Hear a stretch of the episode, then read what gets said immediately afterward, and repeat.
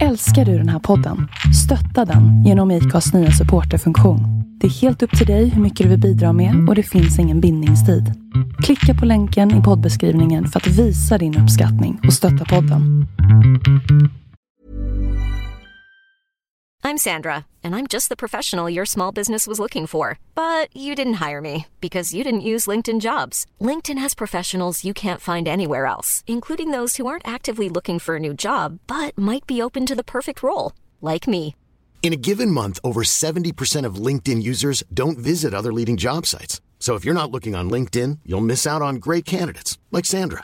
Start hiring professionals like a professional. Post your free job on linkedin.com/people today. Hey, it's Ryan Reynolds, and I'm here with Keith, co star of my upcoming film, If, only in theaters, May 17th. Do you want to tell people the big news? All right, I'll do it. Sign up now and you'll get unlimited for $15 a month in six months of Paramount Plus Essential Plan on us. Mintmobile.com slash switch. Upfront payment of $45 equivalent to $15 per month. Unlimited over 40 gigabytes per month. Face lower speeds. Videos at 480p. Active Mint customers by 531.24 get six months of Paramount Plus Essential Plan. Auto renews after six months. Offer ends May 31st, 2024. Separate Paramount Plus registration required. Terms and conditions apply if rated PG.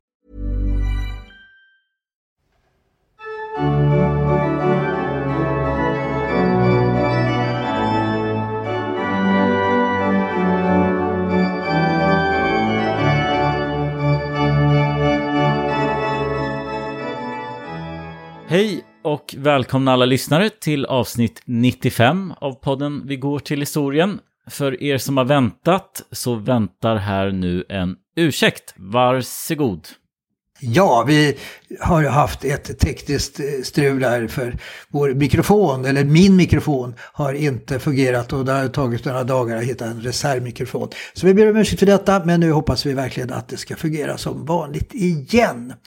Och nu är det alltså dags för mig, Ulf Gemsjö och Fredrik att eh, berätta om vad som kommer att hända här med Karl den elfte och det är det 95 avsnittet som sagt. Och I förra avsnittet då talade vi om att Sverige tack vare Ludvig den XIV och Frankrike fick mycket fördelaktiga freder efter krigen under andra halvan av 1670-talet. Vi behåller våra tyska provinser, Bremenwerden, Wismar och Svenska Pommern, trots att vi förlorat dem under kriget. Och vi behåller också alla landskap vi erhållit från danskarna i frederna i Brömsebro och Roskilde, Skåne, Blekinge, Halland, Bohuslän, Jämtland, Härjedalen, Gotland och Ösel. Trots att även kriget mot danskarna, i alla fall i inledningen, gick riktigt dåligt. Vi slutade förra avsnittet med det märkligaste kungliga bröllopet i vår historia. Det som skulle symbolisera freden och den inledda vänskapen mellan Sverige och Danmark.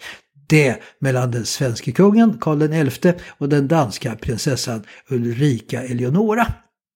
Det var ju ett bröllop som kungen i det längsta försökte skjuta upp. När så till sist paret möts på Skottorps slott i södra Halland finns det ingen återvändo längre. Samma kväll ordnas ett snabbt arrangerat bröllop. De äkta makarna äter bröllopsmiddagen i olika matsalar. Kungen, den nyblivne äkte mannen tillsammans med några officerare och den nyblivna hustrun och drottningen tillsammans med brudgummens mor, enkedrottning Hedvig Eleonora. Ja, man kan ju undra vad svärmor och sonhustru talade om. Eh, det enda man eh, vet är ju att de talade tyska med varandra. Hedvig Eleonoras föräldrar var tyskar, liksom Ulrika Eleonoras eh, mamma, den danska enkedrottningen Sofia Amalia. Erik Benzelius den yngre, som senare skulle bli ärkebiskop, något hans far hade varit och två av hans bröder skulle bli, har skvallrat om detta tillfälle. Han menar att damerna blivit osams om vilken brudklänning Ulrika Eleonora skulle bära. Enkedrottningen hade nämligen beställt en klänning för brudens räkning, men det hade också brudens mamma, Hedvig Eleonoras enkedrottningskollega i Danmark gjort, en mycket dyrbar från eh, Paris. Fullt förståeligt ville Ulrika Eleonora ha den sistnämnda klänningen som hon haft med sig till bröllopet och det var också den som hennes danska hovdamer skrudat henne i. Relationen mellan svärmor och sonhustru skulle förbli ansträngd så länge båda var i livet. Sonen Karl skulle alltid sätta modern före hustrun. Denna märkliga bröllopsmiddag avbjuds kring midnatt, är avklarad vid tvåtiden. Karl XI lämnar sedan slottet ensam, ridande därifrån redan vid fyra tiden på morgonen efter en, får man väl säga, rekordkort bröllopsnatt. Erik Benzelius den yngre han skvallrar vidare om det här. Han menar att kungen aldrig gick till sängs på grund av att mamma och den nyblivna hustrun varit oense om brudklänningen och att han då var arg över att mamma inte fått sin vilja igenom. Ja, vad säger du Fredrik? Man kan ju med fog oroa sig för hur det ska gå med det här äktenskapet efter denna minst sagt olycksbådande start. Ja, nej men det låter väl som en eh, sedvanligt svennebröllop, gör det inte? ja. Eh, vad händer nu då? Ja, vad som nu följer det är en mycket långsam resa upp mot Stockholm. Enkedrottningen och drottningen reser tillsammans medan Karl är ute och jagar och mönstrar trupper men dyker upp då och då och ansluter sig till sällskapet. Enkedrottningen ägnar sig bäst åt sin favoritsysselsättning, att spela kort. Något den unga drottningen är helt ointresserad av, men tvingas delta i. Själv föredrar hon att läsa böcker och måla tavlor. Man stannar först några dagar och festar i Halmstad där man bland annat träffar den franska ambassadören som begett sig dit för att bevista bröllopet som han lurats att tro skulle ske där. Karl ville inte ha med honom på bröllopet. Kungen försäkrar honom att detta inte berodde på någon negativ attityd mot honom utan att man av sparsamhetsskäl vill ha ett så enkelt bröllop som möjligt med mycket få gäster. Sen drar man vidare mot Jönköping och Vadstena. Det mäktiga slottet där disponeras av Hedvig Eleonora. Ja, det, det, verkar faktiskt som Karl börjar vänja sig vid den nya rollen som äkta man och eh, vid sin hustru. Han skriver i ett brev till exdrottning Kristina i Rom. Jag har till min gemål och maka fått en prinsessa, vilkens person stora dygder och därutav flytande angenäma umgänge mig osägligen hugnar och förnöjer. Ja, det låter ju lovande. Ja, Kristina, Kristinas vistelse i Rom har vi ju talat mycket om och det är väl snart dags att återvända dit och se vad som händer där. Kristina som nu är i 55-årsåldern lever nu ett lugnare liv och har verkar det som, gett upp tanken att bestiga en ny tron efter misslyckandena att bli drottning eh, först i Neapel, kommer du ihåg, och sen i Warszawa. När det kungliga sällskapet når Örebro är vi redan i slutet av månaden. Kungen ansluter och man konstaterar att han huvudsakligen söker sin gemåls sällskap.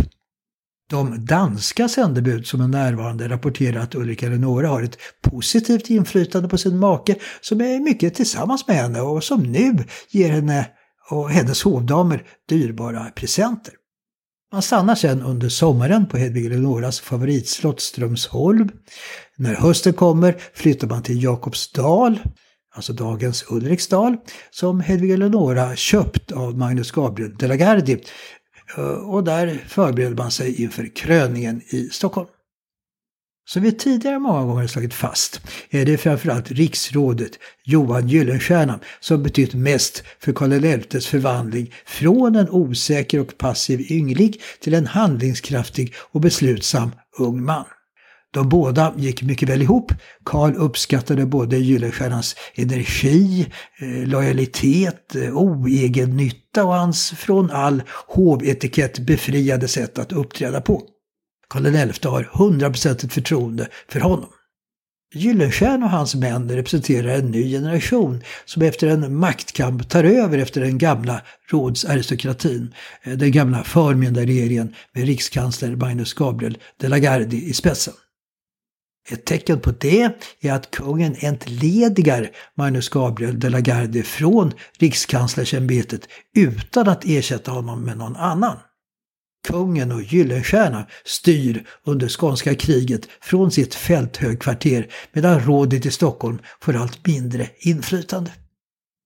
Johan Gyllenstierna, friherre som blir greve, såg som lite av en klassförrädare av sina kollegor inom högadeln, alltså grevarna och friherrarna, då han med lågadeln som stöd ville minska högadelns både politiska och ekonomiska makt och istället öka kungens.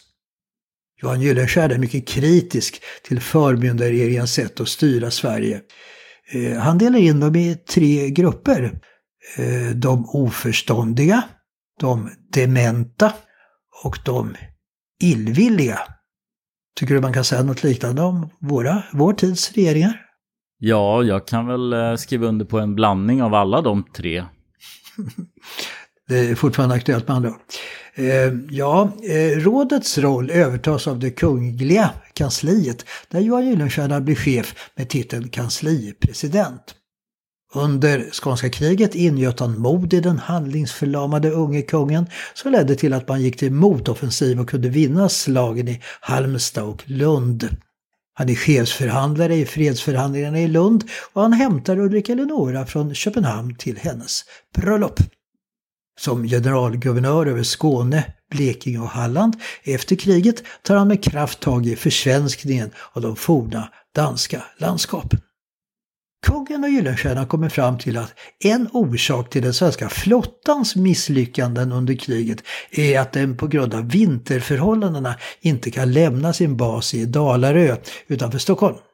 Karl XI ger Gyllenstierna uppdrag att hitta en ny plats för flottan där vinterisen inte är ett lika stort hinder och Gyllenstierna väljer då Trossön i Blekinge där det byggs en marinbas och en stad som ju får vilket namn? Ja, en stad, Karlskrona. Ja, visst.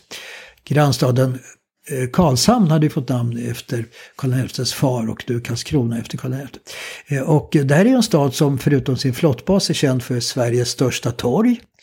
Den stora träkyrkan, Amiralitetskyrkan, ritad av vår bekante Erik Dahlberg. Där gubben Rosenbom eh, står står, statyn står och tigger där utanför. Jag vet inte, har du varit i Karlskrona? Mm, ja, men jag tror det, men jag har inga starka minnesbilder. Nej. Eh, men eh, det kanske är värt ett, en liten omväg. Ja, det tror jag. Eh, alltså Karlskrona skulle uppleva sin storhetstid under 1700-talet då den var Sveriges tredje största stad. Under en viss tid faktiskt den näst största, alltså större än Göteborg. Ledare för arbetet med den nya marina basen och chef under eh, över tre decennier för örlogsbasen den skicklige och energiske generalamiralen Hans Wachtmeister. Det fanns en annan fördel med läget förutom det fördelaktigare vinterklimatet eh, eftersom de stora sjöslagen utkämpas ju ofta här, alltså de, de fientliga staterna låg här runt södra Östersjön. Ett annat problem man nu tar tag i är att man ser till att flottbasen har en stationär styrka av där boende matroser. Och detta saknades på Dalarö. När flottan skulle löpa ut kom sjömän, ofta i egna båtar, från hela kusten, från Norrland till Småland och från Finland. Och det här tog ju tid och många var inte bästa skick efter resornas strapatser. Men nu flyttar sjömän, ibland med familjer, till Karlskrona. Eh, det hade ju varit enklast om man tagit folk från Blekinge och östra Skåne. Men de litar man av förståeliga skäl inte riktigt på. Utan det kommer nu sjömän norrifrån. Eh, påtagligt många från Karelen och Österbotten i Finland. Tåliga och lojala mannar. Men den så kraftfulle, även till växten stora, bullriga och framfusiga greven skulle inte så länge fortsätta sitt framgångsrika värv. Bara någon vecka efter det kungliga bröllopet på Skottorp blir han häftigt sjuk och dör i Landskrona den 10 juni, ogift för övrigt, bara 45 år gammal. På sin dödsbädd säger han Jag dör nöjd, ty jag vet att Sverige skall i många år styras efter mina grundsatser. Är det någon slutreplik du skulle kunna tänka dig efter avslutad karriär? Snarare att eh, jag är nöjd eftersom eh, Sverige inte kommer styra efter mina principer. jag, eh, jag vet inte, det, det känns lite förmätet på något sätt. Men han sa i flera år, det är inte så lång tid heller. Han, det, var, det var både lite blygsamt och lite skrävligt på en och samma gång. Ja, ja. ja ödmjukhet var nog inte hans främsta egenskap kanske. Men eh, intressant nog så kommer ju det här att, att, att uppfyllas faktiskt. Vi, vi, vi återkommer strax till det. Eh, ja, starka känslouttryck det är ju inte Karl XIs främsta egenskap. Men rimligen tar han Gyllenstiernas hastiga och oväntade bortgång hårt. Men det är också många som jublar. Gyllenstierna var hatad av många, framförallt då bland högadeln. Vår gamle bekant Dulle Baner som ju varit en ivrig motståndare till Gyllenstierna innan han, han bangade här, eller backade av rädsla att komma i onåd hos kungen och till och med hamna i en rättegång, något vi berättade om i förra avsnittet. En av dem som hakar på här. Eh, I samband med Gyllenstiernas död ses en stor komet mot himlen. Och man ser kometen som eh, en bild av Gyllenstierna. Det är Gyllenstierna. Och Baner skriver Ja, den där kometen, det är ingenting annat än Johan Gyllenstierna. Gud vill inte han och djävulen törs inte tan. Därför får han sväva mellan himmel och jord. Planning for your next trip? Elevate your travel style with Quince. Quince has all the jet-setting essentials you'll want for your next getaway, like European linen, premium luggage options, buttery soft Italian leather bags, and so much more and it's all priced at 50 to 80% less than similar brands. Plus, Quince only works with factories that use safe and ethical manufacturing practices. Pack your bags with high-quality essentials you'll be wearing for vacations to come with Quince. Go to quince.com slash trip for free shipping and 365-day returns. Burrow's furniture is built for the way you live. From ensuring easy assembly and disassembly to honoring highly requested new colors for their award-winning seating, they always have their customers in mind. Their modular seating is made out of durable materials to last and grow with you. And with Burrow, you always get fast, free shipping. Get up to 60% off during Burrow's Memorial Day sale at burrow.com slash ACAST. That's burrow.com slash ACAST. burrow.com slash ACAST. Millions of people have lost weight with personalized plans from Noom. Like Evan, who can't stand salads and still lost 50 pounds. Salads, generally, for most people, are the easy button, right? For me, that wasn't an option. I never really was a salad guy. That's just not who I am. But Noom worked for me.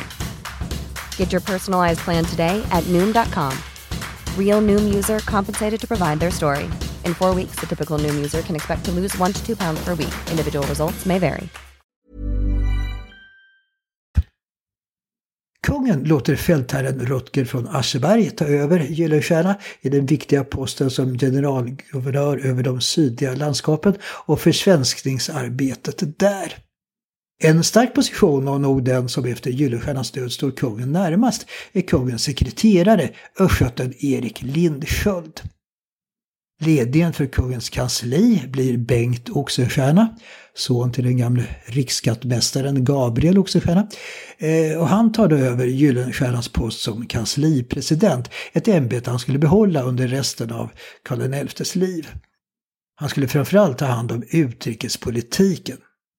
Bengt Oxenstierna var först gift med en syster till de inflytelserika bröderna Hans och Axel Wachtmeister och sen efter hennes tidiga död med en Magdalena Stenbock med vilken han fick 15 barn. Och hon är en intressant kvinna i den svenska stormaktstiden. Hon har stort inflytande över sin make och är mycket engagerad i politiken. Man talar inte om vad greven tycker utan om vad greveparet tycker.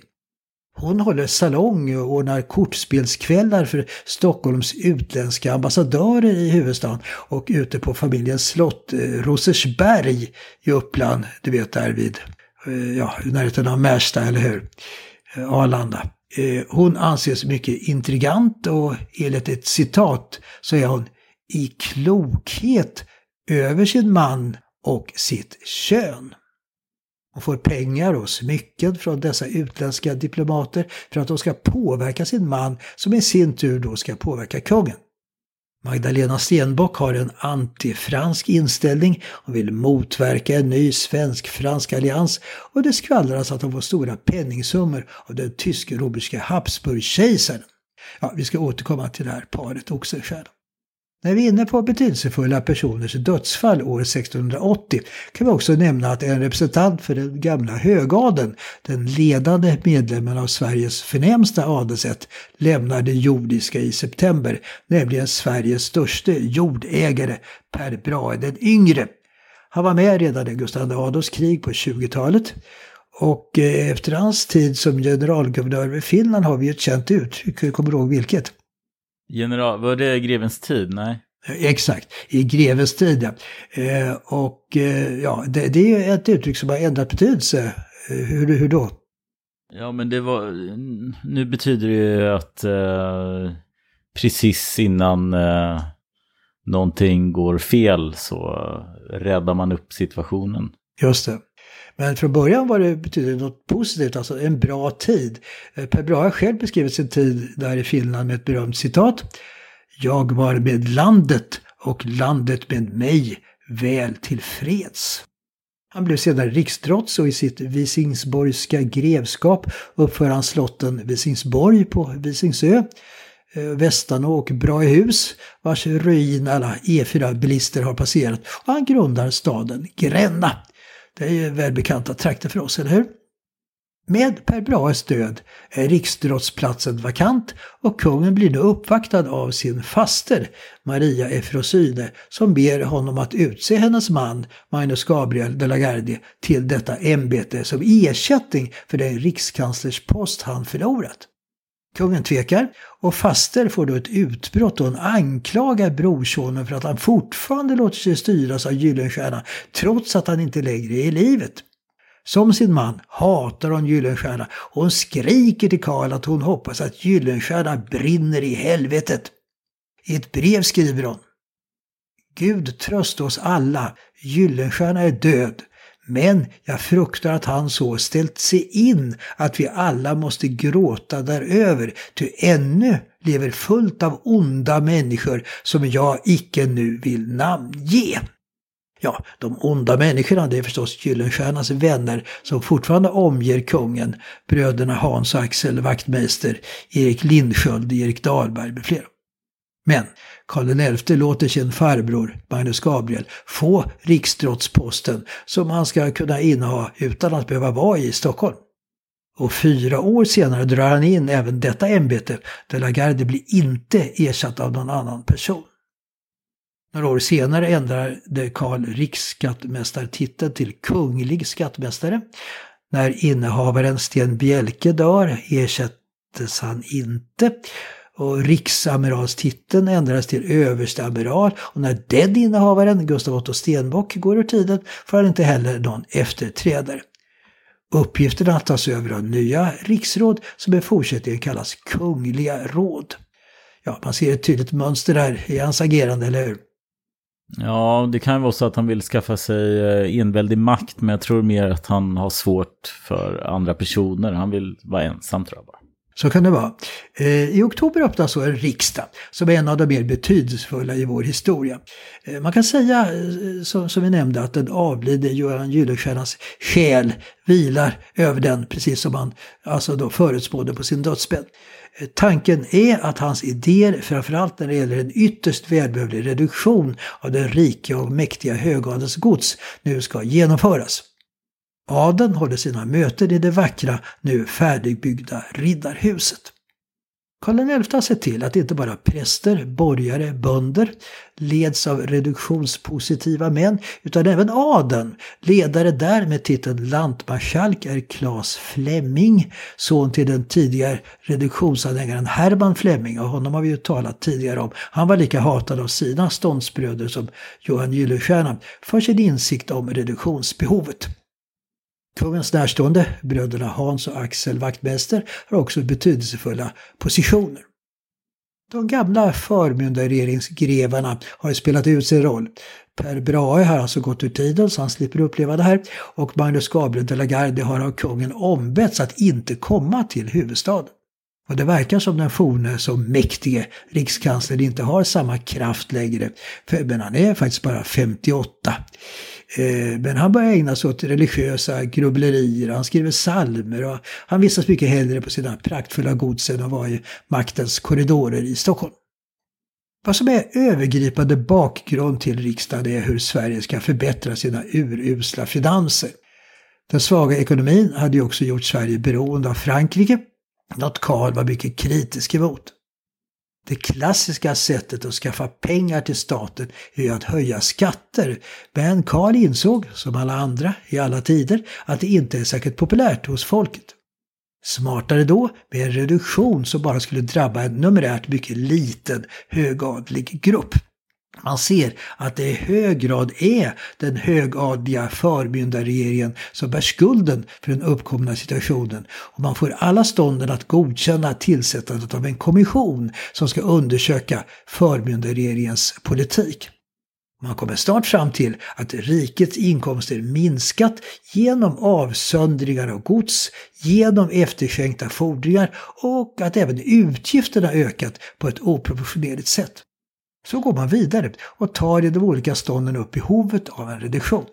Det börjar med en skrivelse från bondeståndet som förmodligen är skriven av Skänningesonen Erik Lindsköld vars klassresa vi tidigare berättat om. Och här aktualiseras rikets svåra belägenhet. Det gäller att få in pengar, något inte de fattiga bönderna kan ställa upp med, utan bara den rika högadeln. På Riddarhuset leder detta till häftiga diskussioner. Högadeln misstänkliggör bondeståndet, menar att någon annan författar deras skrivelser. Intet bondehuvud haver gjort den skriften, heter det. Och i en smedeskrift mot bönderna står det att böndernas främsta merit är deras långa skägg. Men att de egentligen inte gör någon skada under riksdagen eftersom de mest sitter och sover, förslöade av allt brännvin de dricker på målarna. Eh, Hans Wachtmeister håller tal och manar ståndsbröderna att de måste ta sitt ansvar. Griv och friherrskap bör dras tillbaka in till kronan, liksom många stora donerade gods. Och självklart leder detta till en splittring inom adeln. Lågadeln, den obetitlade adeln, stöder Hans Wachtmeister medan grevarna och friherrarna säger nej. Och vissa av de eh, sistnämnda lämnar då riddarhuset och traskar iväg till slottet för att uppvakta kungen som dock vägrar ta emot dem. Och i deras frånvaro passar lantmarskalken Claes Fleming på att ordna en omröstning i riddarhuset. Splittringen är stor. Tjänstemannaadeln som lever på sina löner istället för inkomster från stora gods eh, går emot de högadliga innehavarna av de väldiga lantliga egendomarna. Skålar vi för några få familjers skull som sitta och hava hela riket under sig vara kontributari, alltså bidragsberoende. Och Johan Gyllenstierna hade redan vid 1664 års riksdag, då reduktion diskuterats, sagt det vore illa om vi för 10 eller 12 personers skull som har fått donationerna skulle vara nya kontributioner underkastade. Och man får en klar majoritet för att en reduktion ska genomföras. Det beslutas att alla grev och friarskap ska återgå till staten. Eh, de största är Brahes Visingsborg och De la Gardies Läckö. Alla gods som ger en vinst på 600 daler silvermynt ska också återgå i kronans ägo. Den vinstsumman kommer inte lågadliga donationsgods upp i. Och alla donationer i provinserna ska också återgå till kronan. Det vid den förra reduktionen införda preskriptionen att alla indragningar ska gälla donationer efter Gustav II Adolfs dödsår 1632 slopas. Samtidigt börjar kommissionen om förmyndarregeringens ansvar dra upp riktlinjerna för en förmyndarräfst, alltså en rättegång mot försummelser gjorda av förmyndarna. De gamla rådsherrarna protesterar, de utgjorde ju rådet, alltså regeringen, som inte kan åtalas. Men här griper då kungen in på ett avgörande sätt. Han menar att han bara behöver rådfråga rådsmännen om han själv tycker han behöver det. Det enda han är ansvarig för är Gud. Man kan säga att kungen är en mästare på det romarna kallade divide impera. Söndra och härska. Han spelar ut olika grupper mot varandra och gör det genom att använda sina anhängare, inte genom att själv framstå som den som håller i de taktiska trådarna. Han går till exempel aldrig upp i konfrontation mot den högadel som försöker förhindra reduktioner, utan håller med om att de ofrälse stånden inte ska bestämma över adeln, men att det här gäller frågor som anginge hela riket och dess välgång. Utvecklingen under 1680 års riksdag betyder i praktiken att det kungliga enväldet införs, det så kallade karolinska enväldet. Eh, som vi talade om i förra avsnittet är detta det kungliga enväldets storhetstid ute i Europa. Kungen av Guds nåde. Det, det man främst förknippar ju med Frankrike och Ludvig XIV, kung Sol, l'état c'est moi, staten är jag, på sitt praktfulla Versailles. Att just 1600-talet förknippas med det kungliga enväldet är nog ingen slump. Eh, alltså, jag vet inte hur du ser det, men jag har en känsla av att man under detta sekel har en lite mörkare syn på människan och tillvaron än under senmedeltidens renässans med människan i centrum och, och sen 1700-talets upplysning med, med, tolerans och så. Eh, alltså 1600-talet kännetecknas ju av stora motsättningar, eh, polarisering för att använda ett aktuellt uttryck, religionskrig, intolerans, och människor verkar i hög grad styras av egoism, och hat och ärelystnad och girighet och dödsfruktan. Eller, eller, eller vad säger du? Mm, alltså det verkar ha varit väldigt mycket krig och det tror jag knappast är något bra för efterkommande generationer heller så att säga. Många som dör och det ger ett mörker tror jag. Men Sverige var ju mycket krig. Sen vet jag inte hur det såg ut i övriga Europa men det låter väl som att med Frankrike och Spanien och Holland och alla de där, att det var ganska mycket krig. Men eh, det kanske inte sticker ut heller på 1600-talet, så då kanske min... Eh... Ja, ja, helt klart är det så att det är, det är väldigt mycket krig och väldigt mycket religionskrig och väldigt mycket motsättningar. Och därför behövs, tycker man då kanske, en stark ledare som kan hålla människorna i schack. Alltså friheten måste begränsas, annars går samhället under. Och, och, och till det kan man ju lägga en teologisk aspekt. Under 1600-talet är religionen mycket betydelsefull, kungen av Guds nåde. Han har fått sin makt av Gud och inte ansvarig för någon annan än Gud. Han kan därför inte avsättas. Den som går emot kungen går emot Gud, så att säga. Och parlamenten, riksdagarna, de avskaffas eller är lydiga redskap till monarkerna. Enda undantaget är England, där parlamentet, med undantag av årtiondet med Cromwells eh, republik, fortfarande har kvar sin roll. Får man väl avsätta Gud då? Också. Ja, det är man inte mogen för.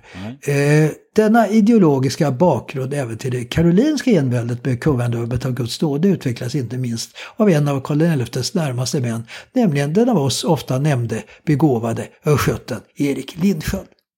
Reduktionen skulle pågå i 20 år. Redan efter ett par år skärptes reglerna.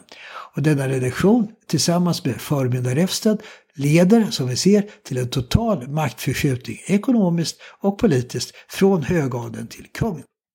Ja, vi lämnar politiken men återkommer till utvecklingen under de närmaste åren och de enorma följderna för den tidigare eliten på grund av reduktionen och förmyndarräfsten. Istället tänkte jag att vi skulle avsluta med att återvända till vår nya drottning Ulrika Eleonora som under riksdagen bott ute på Jakobsdal som senare skulle kallas Ulriksdal. Jag ska förklara namnbytet eh, nästa gång. Eh, hon väntar där på sin kröning som inleds tre dagar efter att riksdagen avslutats den 24 november 1680 som också är kungens 25-årsdag. Riksdagsmännen har anmodats att stanna kvar i Stockholm över kröningen. Och skillnaden mellan den enkla och privata bröllopstillställningen och den praktfulla och påkostade kröningen kan inte gärna ha varit större.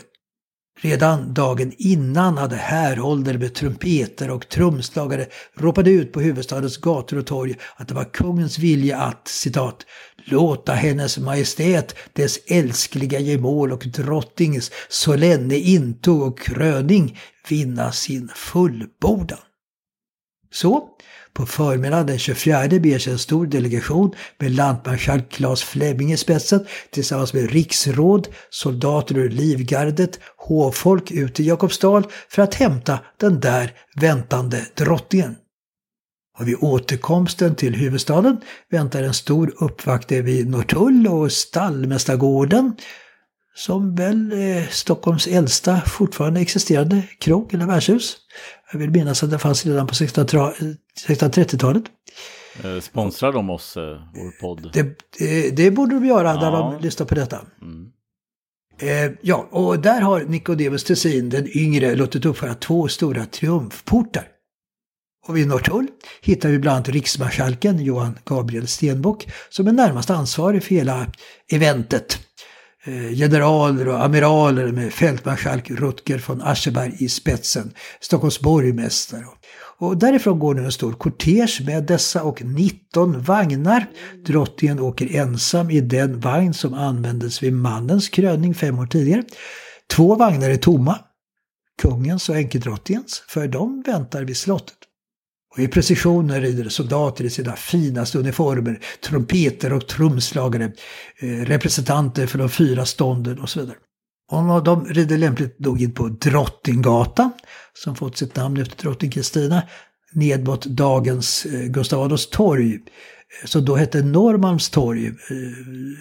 Det här är lite förvirrande, alltså dagens Norrmalmstorg hette fram till mitten av 1800-talet Packaretorget och ännu tidigare Fiskartorget.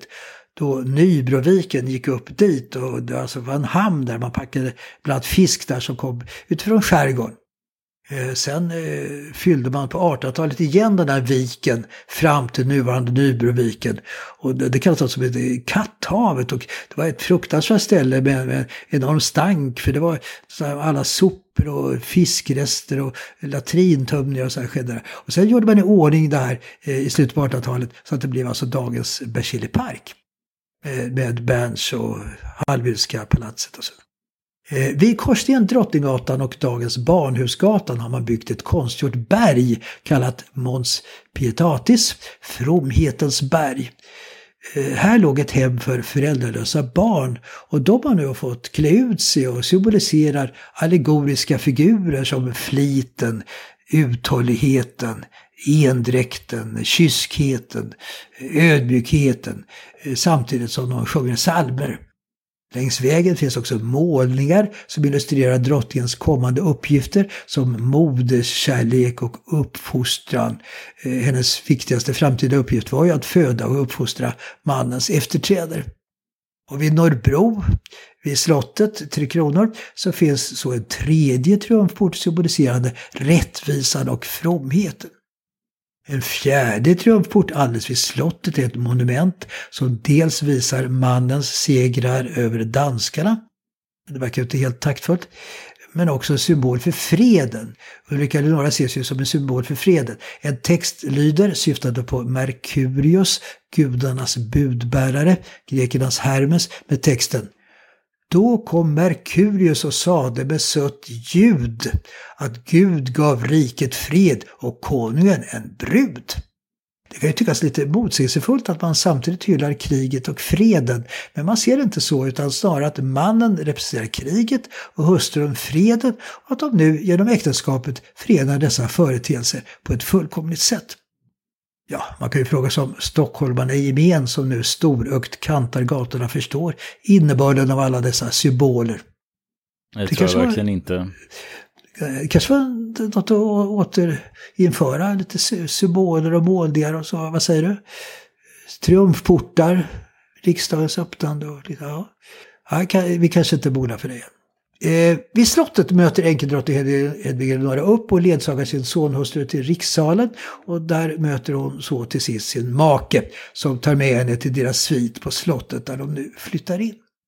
Dagen därpå sker så kröningen i Storkyrkan. Den inleds med en procession från rikssalen till Storkyrkan. Karl XI har sin krona på huvudet och sin kröningsmantel från 1675. Och här finns inte bara representanter från de nya makthavarna utan även Magnus Gabriel de la Gardie och Sten Bjelke med och hjälper henne att ta på sig sin kröningsmantel medan ärkebiskopen Johannes Basios smörjer drottningens panna och handleder. Hon får så en krona på sitt huvud och spira och äpple i sina händer. Här håller att nu är drottning Ulrika Eleonora krönter drottning över Sverige och Götaland och dess underliggande provinser. Hon och ingen annan. Så kan äntligen festen börja. Festmåltid på slottet och på stan utkastade kröningspengar, helstekta oxar på Norrmalmstorg, alltså återigen dagens Gustav Adolfs torg. Rött och vitt vid från fontäner på Stortorget i Gamla stan. Praktfulla fyrverkerier lyser upp novembernatten. Man kan ju tycka att denna kröning går emot allt vad Karl XI står för. Sparsamhet, enkelhet, motvilja mot allt offentligt festande. Men man får väl se det som att Sverige fortfarande vill ge signaler utomlands och vill framstå som en stormakt och ett uppvisande av den starka kungamakt som nu efter riksdagen tagit över makten i riket. Och kanske också en uppvisning av efter alla sekler av fiendskap och krig, den nordisk vänskap mellan Sverige och Danmark. Nå, i nästa avsnitt ska vi se hur reduktionen och förbundarefsten utvecklas, om Karl XI, Ulrika eller några får en familj och också återvända till Rom och se hur det går för ex-drottning Kristina. Ja, men eh, tack så mycket. Det var mm, intressant med lite inrikespolitik igen efter alla krig. Absolut. Och nu ska vi verkligen hoppas att allt tekniskt fungerar så att vi kan återkomma den 15 december. Eh, så tack också alla kära lyssnare nu som tålmodigt får vänta några extra dagar. Vi ber återigen om ursäkt för detta och hoppas att det här ska ordna sig i fortsättningen. Så tack och hej!